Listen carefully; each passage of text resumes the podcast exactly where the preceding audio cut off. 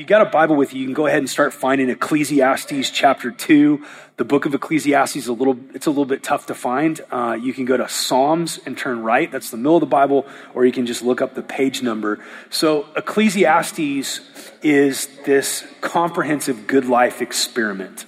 It's a good life experiment. It's somebody with more resources and more wisdom and more money than you and me trying to figure out what the good life really is. And we started off studying Ecclesiastes by seeing the writer of Ecclesiastes' conclusion before he takes us into the data. So a couple of weeks ago, we opened up scripture and his conclusion is pretty dark. It's pretty bleak. His conclusion is that everything is meaningless or everything is vain under the sun. So, all of our toil to find the good life and the various things that we go to to bring deep, significant meaning to our lives, what he's saying is all the stuff we turn to under the sun ends up not giving us any gain.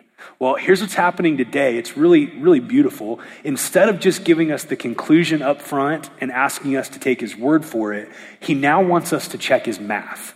So he starts with the conclusion everything under the sun that I toiled for to find meaning and significance, to find the good life, none of it actually paid off. It was all meaningless. It was all like smoke or vapor.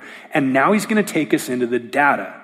Now he wants us to walk through the controls on his experiment, and he wants us to see if we arrive at the same conclusion. Now, as we talk about this today, we're, we're going to be looking at the topic of pleasure. We're going to look at hedonism. We're going to look at his experiment to try to find the good life in maximizing the things that feel good, taste good, and smell good in this world. And as we do this, I want to start off with some quotes by a guy named Blaise Pascal. Uh, Blaise was a beautiful, brilliant mathematician. He ended up being somewhat of a philosopher, theologian. He was still a scientist. And he wrote really deeply and he wrote really, really honestly uh, about the human angst for happiness. Here's what he says All men seek happiness. This is without exception. Whatever different means they employ, they all tend to this end. The cause of some going to war and of others avoiding it, it's the same desire in both, attended with different views. The will never takes the least step but to this object. This is the motive of every action of every man, even of those who hang themselves. Here's what he's saying there's this underlying current in all humanity that we do what we do and we chase what we chase because we all want to be happy. Now, here's what's interesting. Uh, Pascal was writing in this weird moment in culture where there was another mathematician who ended up being sort of the father of rational philosophy. His name was Descartes. And Descartes was this rational guy. He's the one that came up with the quote, I think, therefore I am. And what Descartes was doing is Descartes was saying, hey, if you want to find value and meaning in life, it has to be based on scientific observation. It's all based on reason. If you want to find the good life, Descartes would say, if you want to get to what's real and true, you have to observe, you have to measure, and you have to do it with rational thought. So Descartes is basically, he's building this foundation for the next 300 years of philosophy that guys like Nietzsche are going to build on, that guys like Hume are going to build on. And in that moment where it's all about science and reason and what we can figure out with our human intellect, you have Blaise Pascal who's actually taken a different route, even though he's a scientist. And what he's saying is that there's some mysterious things happening in the human soul that we need to pay attention to. You can't arrive at all that's true and meaningful just with data. You also have to look at what's happening in your heart. He says this What is it then that this desire and this inability proclaim to us, but that there was once in man a true happiness, of which there now only remains to him the mark and the empty trace? Which he in vain tries to fill from all of his surroundings, seeking from things absent the help he does not obtain in things present. Here's what he's saying um, Hey, it's not just reason that gets you to arrive at truth, it's also recognizing that there's this vacuum in your soul that feels kind of like nostalgia. It feels kind of like this whisper that once we were happy, once we were fulfilled as people, once life had deep meaning, and now we don't seem to know where to find that meaning, and it drives us on a quest. It leads us on a quest to find the good life. And he's going to use a phrase that's really, really helpful in diagnosing the human condition. Here's what he says But these things, all these things that we go to under the sun to try to find the good life, these things are all inadequate because the infinite abyss, the infinite abyss can only be filled by an infinite and immutable object, that is to say, only by God Himself. Here's what He's saying if you really get honest, if you really have the courage to get quiet, he writes a lot about how we really don't have the courage to get quiet. That's why we're so busy and driven and entertained and distracted. But if you did something really brave, if you really got still, if you really got quiet and you had the guts to look inside of you, what you would find is this trace of happiness that human beings were made for that does not exist in your soul. And in fact, if you were really honest about it, it feels like an infinite abyss. That sounds really heavy. That sounds really dark. That sounds like, like a cure album. Like this is heavy, weighty stuff. An infinite abyss exists in your soul. And the reason it's infinite is because it was, it was the infinite God that created you to find ultimate happiness in Him. And what Pascal is saying is, hey, man, all human beings are trying to be, we're, we're trying to find happiness. We're trying to get place back to that place of the garden where there's joy and there's depth and there's beauty and there's meaning. And we're trying to do it under the sun with all of this created stuff. And at the end of the day, it's really vain and it's really futile. Does that sound familiar? Yeah, it's Ecclesiastes. He goes on and says this He only is our true good, this infinite, unchangeable God.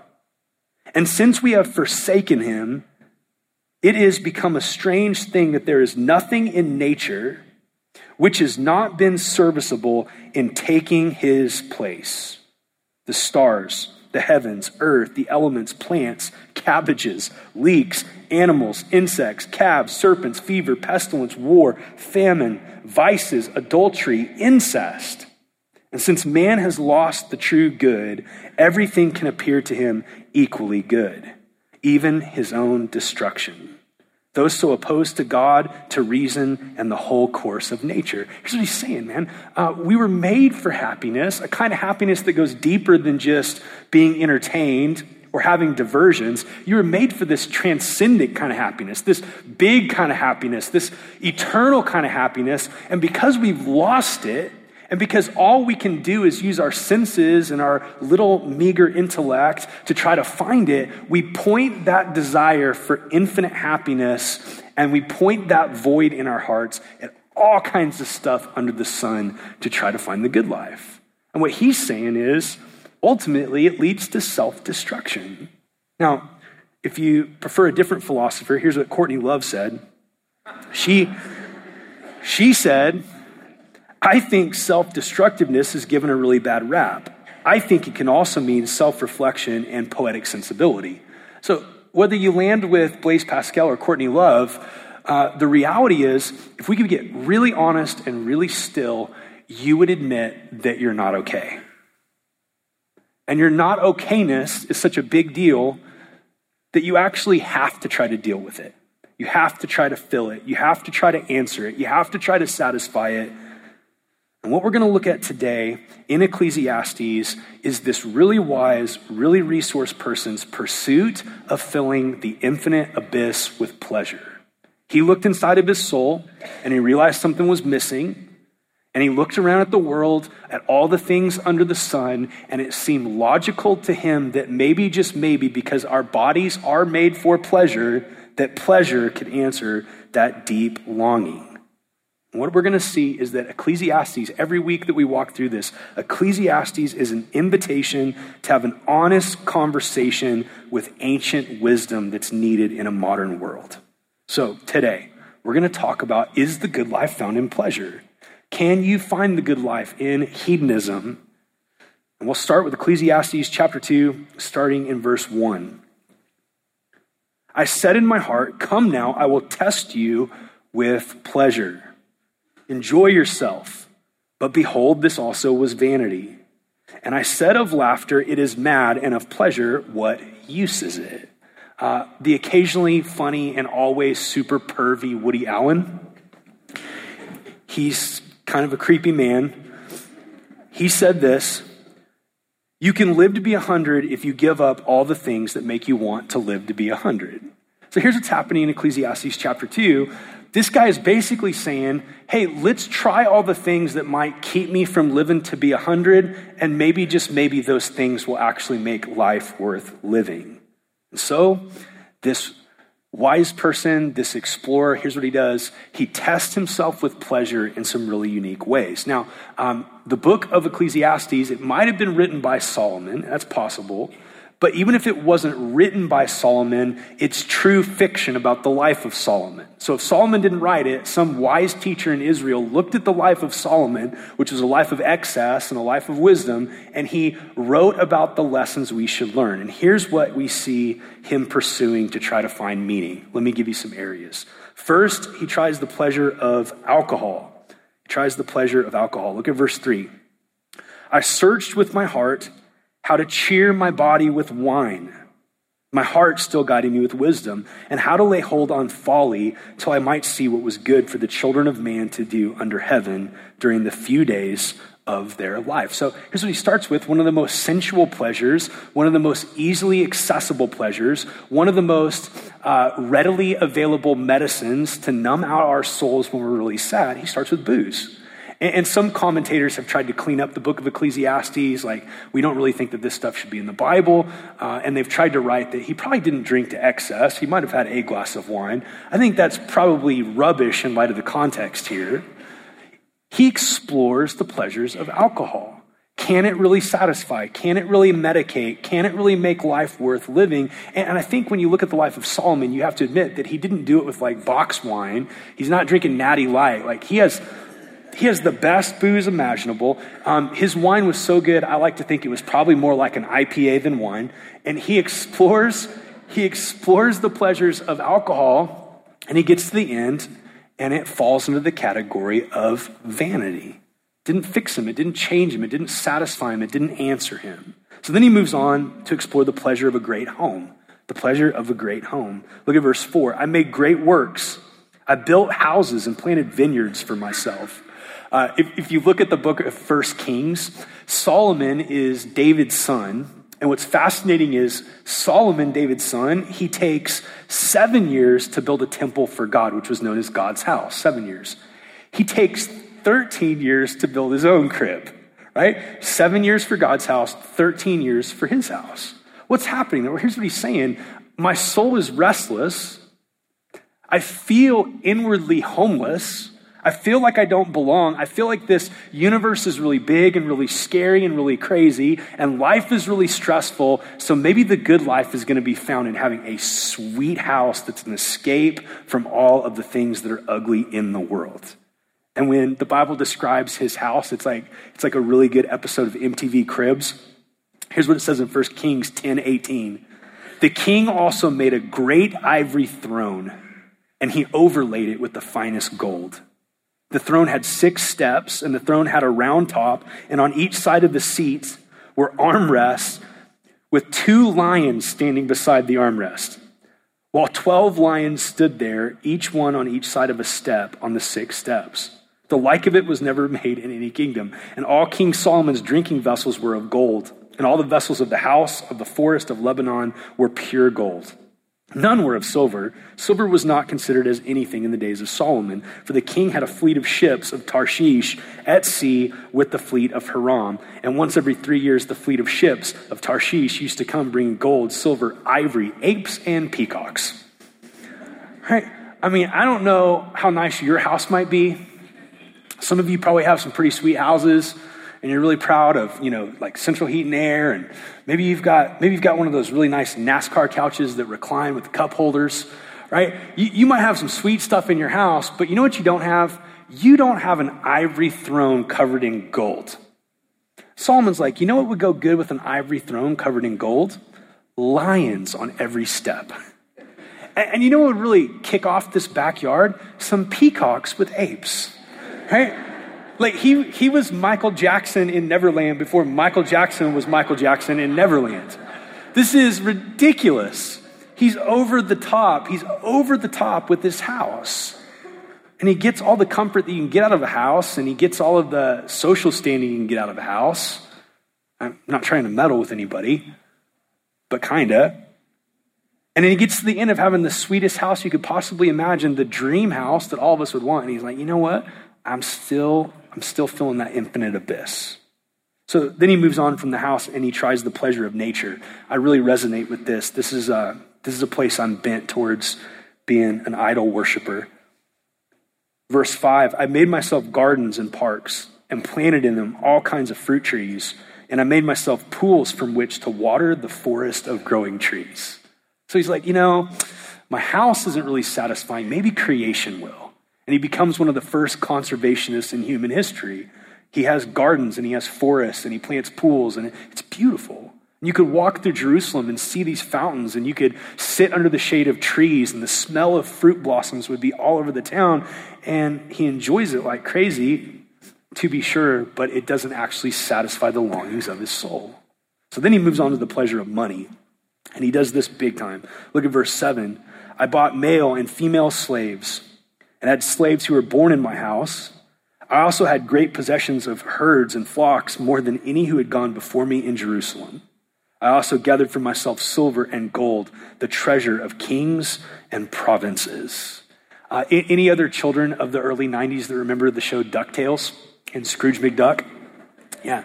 When I think of Solomon, I think Scrooge McDuck. He's backstroking through just piles of gold in his living room. Like, that's Solomon's life. He has more money than anybody else that was alive at that time. He's completely over the top wealthy. He has all of the things that money can buy, but money really couldn't buy him peace of soul.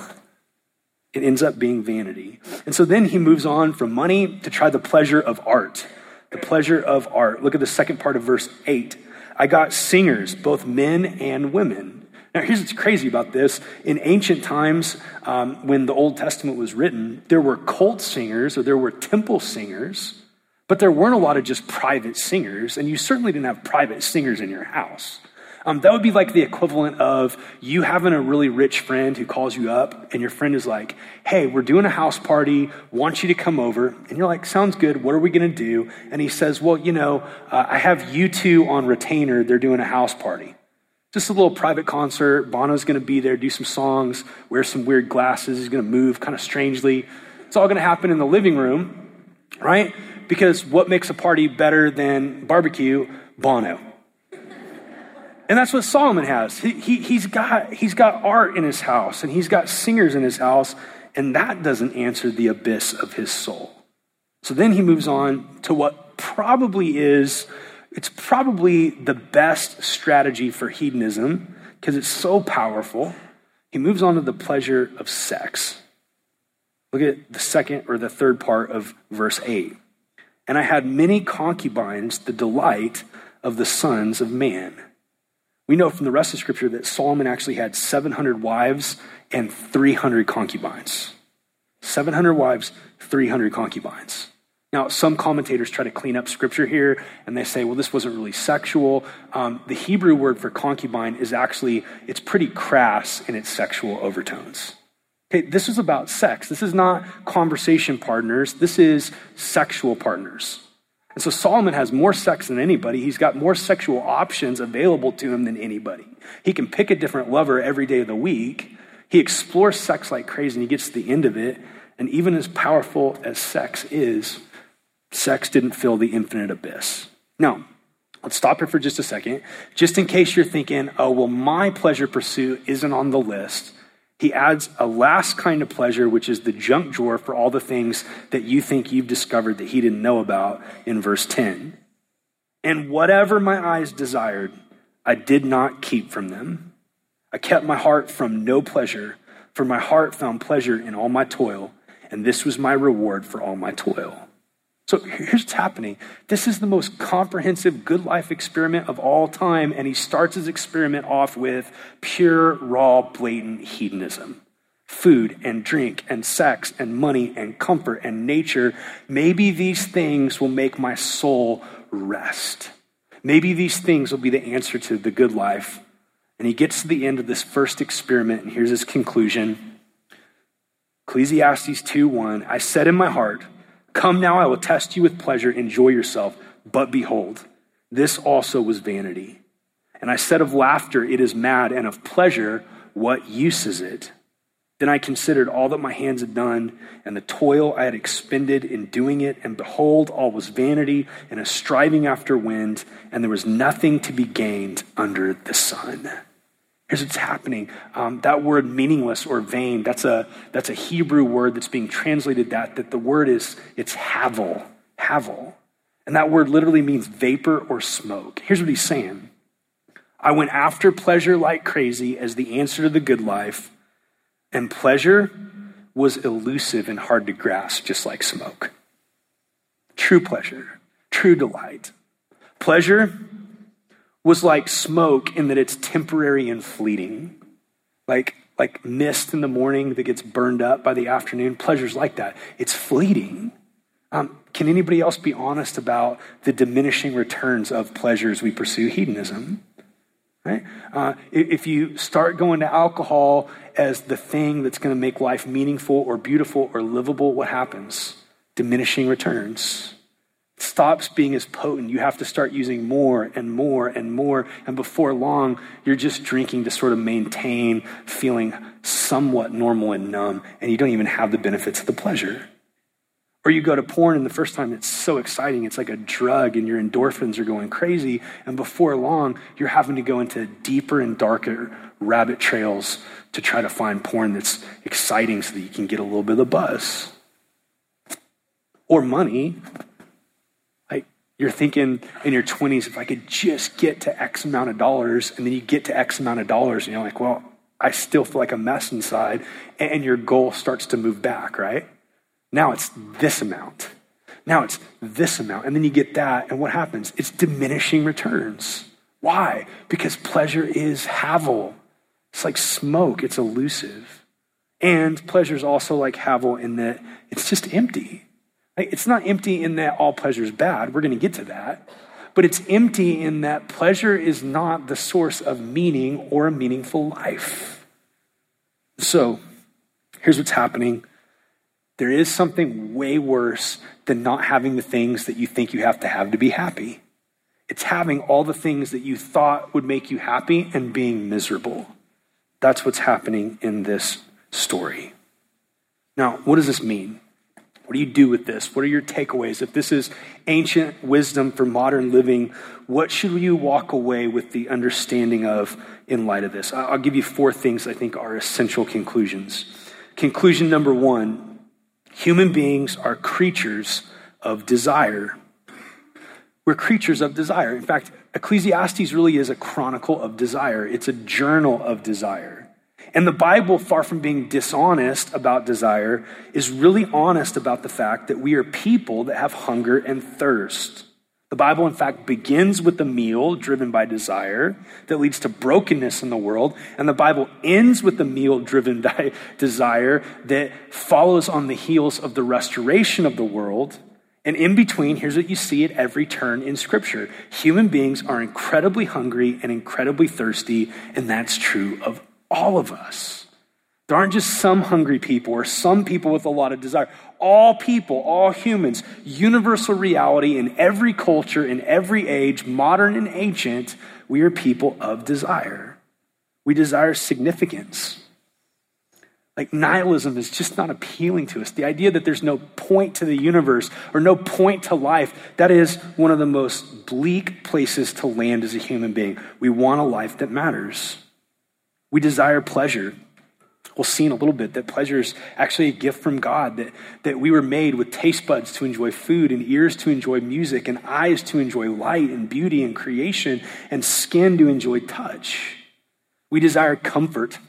Uh, today, I took just a couple of minutes to walk through our nursery because I always like to see our babies and see the volunteers that love them. And one of the little boys in there was crying because he had been dropped off and wanted his mom. Right? That starts really early, right? The, the need to be comforted from the outside in. Well, that doesn't go away when we become adults, does it? There's still that need, there's still that desire to be comforted. for something or someone to tell us, hey, it's going to be okay. We have the desire for identity. Who am I and what am I and what's the value that I bring to this world and what's the weight of my life if somebody puts it on the scales? We desire beauty. C.S. Lewis nails it with beauty. It's, it's not just that we want to see beauty, we want somehow to be a part of what is beautiful. We want to taste it, we want to be in it. Now, these desires are at conflict within each other, and they're at conflict within each other in such a way that really bad things tend to happen. One author puts it like this A being whose wants make no sense, don't harmonize, whose desires deep down are discordantly arranged, so that you truly want to possess and you truly want not to at the same time. You're equipped for farce or for, ev- or for even tragedy more than you are for happy endings. Like, that's true. And the reason it's so true is because we're such weird, bizarre beings. We're weird and bizarre because God made us with bodies that are good, and He put us in a world that He called good, and He gave us desires and needs in our bodies for this world to be um, good and pleasurable as we eat and drink and sleep and make love and all those things that are creaturely and physical. But at the very same time, He made us immortal image bearers of Him that are created for God. So we're made for this world, but we're also made for God, and that makes it really confusing when God's out of the picture and all we have is the stuff that's under the sun, but the longings for God are still there. It means we front load on all the things under the sun tons of desires that they can never bench press or fulfill. So, you and me, we are creatures of desire. Second takeaway is that desire itself is actually not the problem. It's not bad to have desire. It's not wrong to have desire. It's part of God's created design to have desire. Jesus said, Blessed are those that hunger and thirst for righteousness. That's desire. Isaiah prophesied, Come, everyone who thirsts, desire. Come to the waters. He who has no money, come buy and eat. Come buy wine and milk without money and without price. The problem is not that you and me have desire, the problem is actually twofold. The, the first part of the problem is that sin actually started when human beings took their deepest hunger to things under the sun. Our first parents were made to enjoy God, to have their ultimate identity, their ultimate comfort, their ultimate meaning, their ultimate satisfaction in Him. And then they were given all kinds of good gifts, like sex and like food and like work. And what happened in a really tragic moment is they actually traded creator for creation. And in that moment, something really horrible happened. What happened was this sin made us blind and cold and hard and even dead to satisfaction that is beyond the sun. Human beings are like, we're like this crazy race of people that are born in a cave that still have eyes.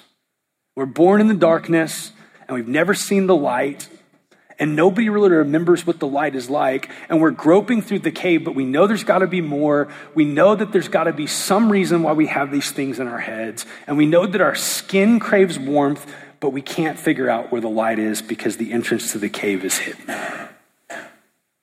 That's you and me. That's what this writer in Ecclesiastes is talking about. The infinite abyss is there because all we can see is that which is under the sun. And so we try to answer that need and that longing with our senses, and it fails us. C.S. Lewis, as usual, is really helpful here. Here's what he writes If there lurks in most modern minds the notion that to desire our own good and earnestly hope for the enjoyment of it is a bad thing, I submit that this notion has crept in from Kant and the Stoics and is no part of the Christian faith. Indeed, if we consider the unblushing promises of reward and the staggering nature of the rewards promised in the Gospels, it would seem that our Lord finds our desires not too strong, but too weak. We are half hearted creatures fooling about with drink and sex and ambition when infinite joy is offered us like an ignorant child who wants to go on making mud pies in the slum because he can't imagine what is meant by the offer of a holiday at the sea. we are far too easily pleased. Like the Bible's actually not anti desire. The Bible is just honest about the fact that we take our deepest desire to things under the sun. And here's the problem things under the sun did not create you. Things under the sun cannot forgive you. Things under the sun cannot name you. Things under the sun can't heal you. Nothing under the sun will last. And beautiful things under the sun can include you in their beauty. This is why St. Augustine, in his awesome memoir Confession, said this For it was my sin that not in him, but in his creatures, myself and others, I sought for pleasures, sublimities, truths, and so fell headlong into sorrows, confusion, and error. Here's the problem it's this crazy conflict of having an infinite abyss that can't be filled by finite things and not having the ability to see or obtain or even really know the beauty of the God that's beyond the sun. And this leads us to the third takeaway. Jesus came from beyond the sun to be the answer to our deepest desire. Jesus came to be the bread of life that satisfies like regular bread can. Jesus came to be living water that quenches thirst more than any other water can. He came to be the wine of the new covenant that gladdens the heart longer and deeper than any wine can. And here's what's crazy about Jesus He did create you, He can forgive you, He can name you or give you an identity. He can heal you, He does last, and He is the ultimate beauty that actually calls you in the last day to be a part of His beauty. We started with uh, Blaise Pascal and his really sober words about the infinite abyss, which makes me ask the question did, did he ever experience the filling of that infinite abyss? On November 23rd, 1654. He was 31 years old. He had a really pretty difficult life, lost his mom when he was a kid, was prone to health problems. And on that night during 1654, which he described as a year of grace, for 2 hours from 10:30 p.m. until 12:30 a.m., he experienced a kind of spiritual inferno. He journaled about this experience and he took that page of his journal and sewed it into his coat until the day he died at age 39. Here's what he wrote Fire. God of Abraham, God of Isaac, God of Jacob, not of philosophers and scholars. Certainty, certainty, heartfelt joy, peace God of Jesus Christ, God of Jesus Christ, joy, joy, tears of joy. And this is eternal life, that they might know thee, the only true God, and Jesus Christ, whom thou hast sent. Jesus Christ, Jesus Christ. There is a fountain of pleasure. There is a, there is a source to all delight. He is not a thing. And he came to you in his son Jesus to bring you back into union with himself so that the infinite abyss could be filled by the infinite grace of God. Salvation in Jesus is not about getting a new to do list or about having your desire numbed out or about putting a gray blanket of boring life around your shoulders so that everything's gray and meaningless. Salvation is about actually drinking from the fountain of delight that is God Himself. It's turning from all the things that can't fulfill your deepest longings to the only one that can. And this leads us to the fourth thing, which is really beautiful and liberating. When ultimate desire is answered in Jesus, things under the sun are again good gifts. See, here, here's what seems to be the choice for most of humanity. We either going to be hedonists that worship the gifts of God as God. Sex becomes God, money becomes God, food becomes God. Or we're going to become hermits that run from all the gifts because we don't want to be controlled by them. We can't enjoy food. We can't enjoy sex with our spouse. We can't enjoy wine. Here's what's crazy about Jesus the good life isn't found in being a hedonist who worships stuff under the sun or in being a hermit who runs from stuff under the sun. The good life actually happens when our loves get ordered by God. When our loves get ordered. The truth is, there's some things that are created that we love way too much, and there are some things that we should love way more that we don't love enough. And God, by His grace, through the process of growth with Jesus, He starts to reorder your love so that you desire rightly God first and creative things as gifts. And Ecclesiastes hints at this. Here's what it says 312 I perceive that there is nothing better for them than to be joyful and to do good as long as they live. Also, that everyone should eat and drink and take pleasure in all his toil. This is God's gift to man. Ecclesiastes 5:18 says, "Behold, I have seen what is good, and fitting is to eat and drink and find enjoyment in all the toil with one, which one toils under the sun, the few days of his life which God has given him, for this is his lot." Everyone also to whom God has given wealth and possessions and power to enjoy them and to accept his lot and rejoice in his toil, this is the gift of God. Ecclesiastes 9 9 says, Enjoy life with the wife whom you love all the days of your vain life that He's given you under the sun, because that is your portion in life and your toil at which you toil under the sun.